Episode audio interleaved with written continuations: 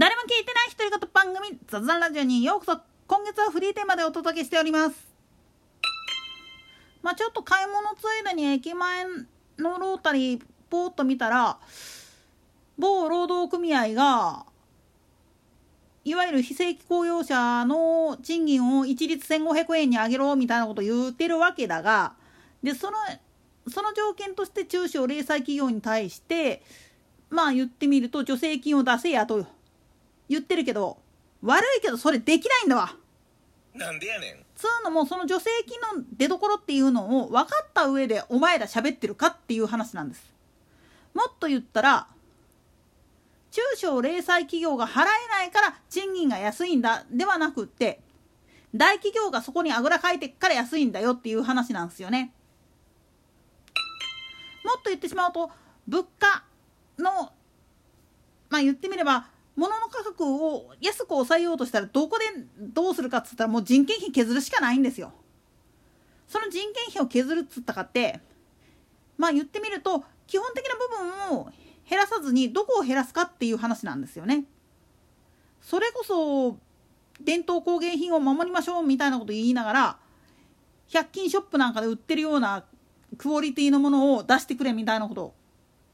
人間国宝に言えますかっていう話なんですよね。逆を言ってしまうと人間国宝クラスの人がそんなチャチいものを作っていいのかって言ったらまあ練習作ですし何回も作ってたらええのできますからとかって言ってやってくれる人であれば話別個ですわ。恐れ多いことですわ。そういうことってこれと一緒ですなんで賃金が地方によってこんだけ乱高下するかっつったらなもん。そこの地域で住んでいる人たちの価格と田舎とで全然違うのはそれぞれのまあ言ってみれば労働力云々ではなくって物価そのものがそのまま賃金に来てるっていうだけの話なんですよね。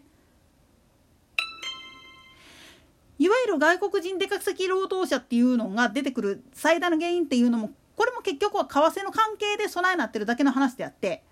もし単一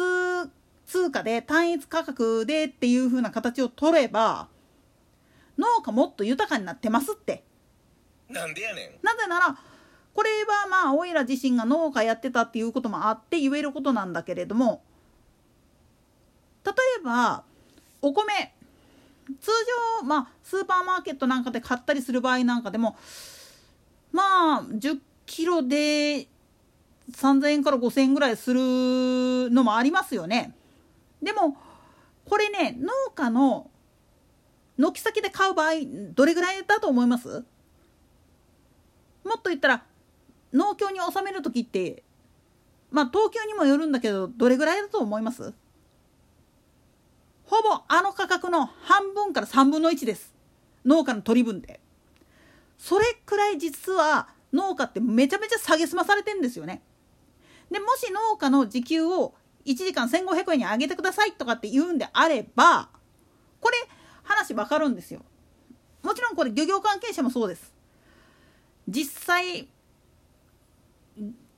漁港に近いようなところにある魚市場なんかで直で買い取るのとスーパーとかで買うのとやったら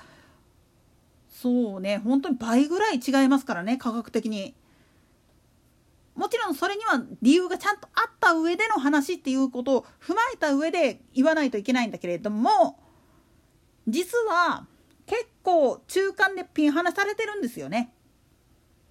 だから田舎の方では二足三門なものであったとしても都会に行ったら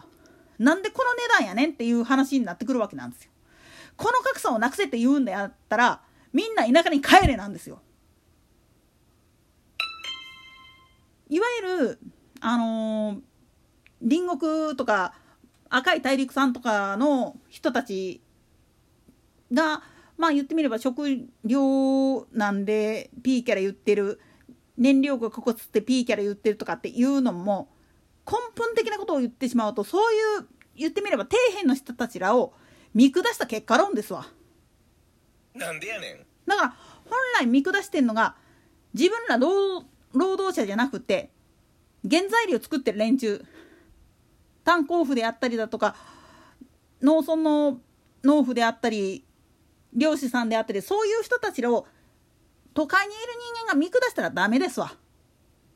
その人たちを基準にするんであったら1時間500円でももったいないぐらいですよ本当に。なんでやねん言っときますけど農家やってて本当にお金持ってる農家さんっていうのは大黒経営してるようなとこっていうのは人件費を抑えるために機械化してるんです大きい農場を持ってても少ない人数でやっていけるようにするために機械をどんどん入れてるしまた土地をまあ言ってみれば定期的に休ませるっていうことも踏まえた上で大きい農地を取っているわけであって決してまあ言ってみるとそこで大量生産してるから儲かってるとかっていうわけじゃないんですよ。天候にも左右されるしまあ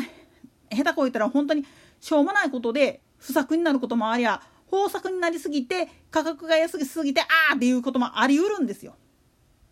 これを安定した価格で賃金払えますかっていう話です。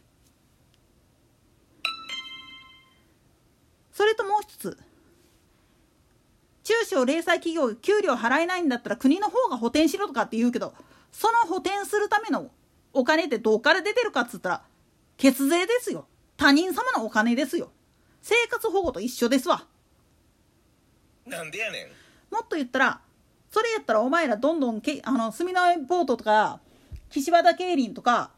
あるいはその時競馬とか行ってこいやっていう話になってくるわけなんですよ。なぜかって言ったら公営競技って呼ばれるものの収益金っていうのはそのほとんどっていうのはぶっちゃけその主催自治体の補填なんですよね収益の収益っていうよりも税収の補填として回されることがほとんどなんですよ。まあいろいろ跳ねのけられる部分もあるっちゃあるけれども基本的にルールの中にまあ控除率で引っこ抜かれる分のお金のほとんどっていうのは国庫であったりだとか自治体の方の税収の補填っていう形で入るようにあれはなってるんです。そっからまあ言ってみれば助成金を出すっていうんだったら話わかるけどそうじゃないから実は難しいわけなんですよ。もっと言ってしまったら大企業が何やっとんねんっていう話やけれども大企業家って今ある商品の価格を釣り上げないようにしようと思ったらどんだけ中小零細に泣き見なあかんようなことをやらなあかんかっていうことですわ。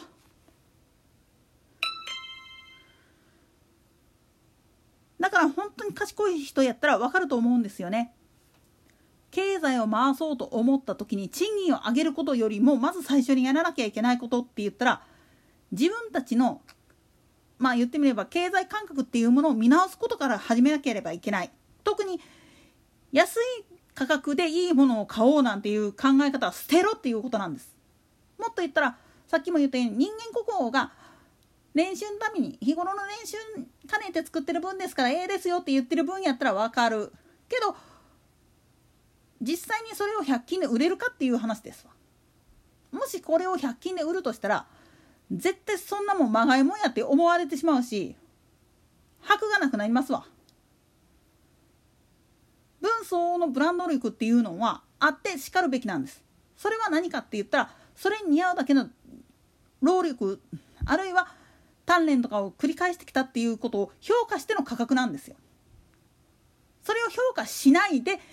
まあ言ってみれば原価でやれって言うんやったら全部自給自足自産自消ですわ。それが一番いいんですよ。それができるかっていう話です。できないんだったらどこでやるべきかなんです。と同時に地方によって価格が違ってそれは当たり前なんだ。その当たり前を覆そうと思うんであれば都会にいるやつはいいから今すぐ田舎に帰れですそして田舎で潰されてこいですそしたら分かります自分たちがいかに贅沢なことを言っててなめたことをやってたかっていうのがこれがわからない人にはとてもではないけれども話になれまへんなっていうことになるんですわ。まあねああいうローソとかでキャーキャー言ってる連中っつうのは大体学生上がりで世間知らずなやつが多いんですよ。お花畑って言われる原因なんていうの？は結局なじられたりとかいじめられた経験がないからですわ。そういう経験がある人間だったらこの話の矛盾っていうのがすぐ見えてくるんですよね。といったところで今回はここまで。それでは次回の更新までごきげんよう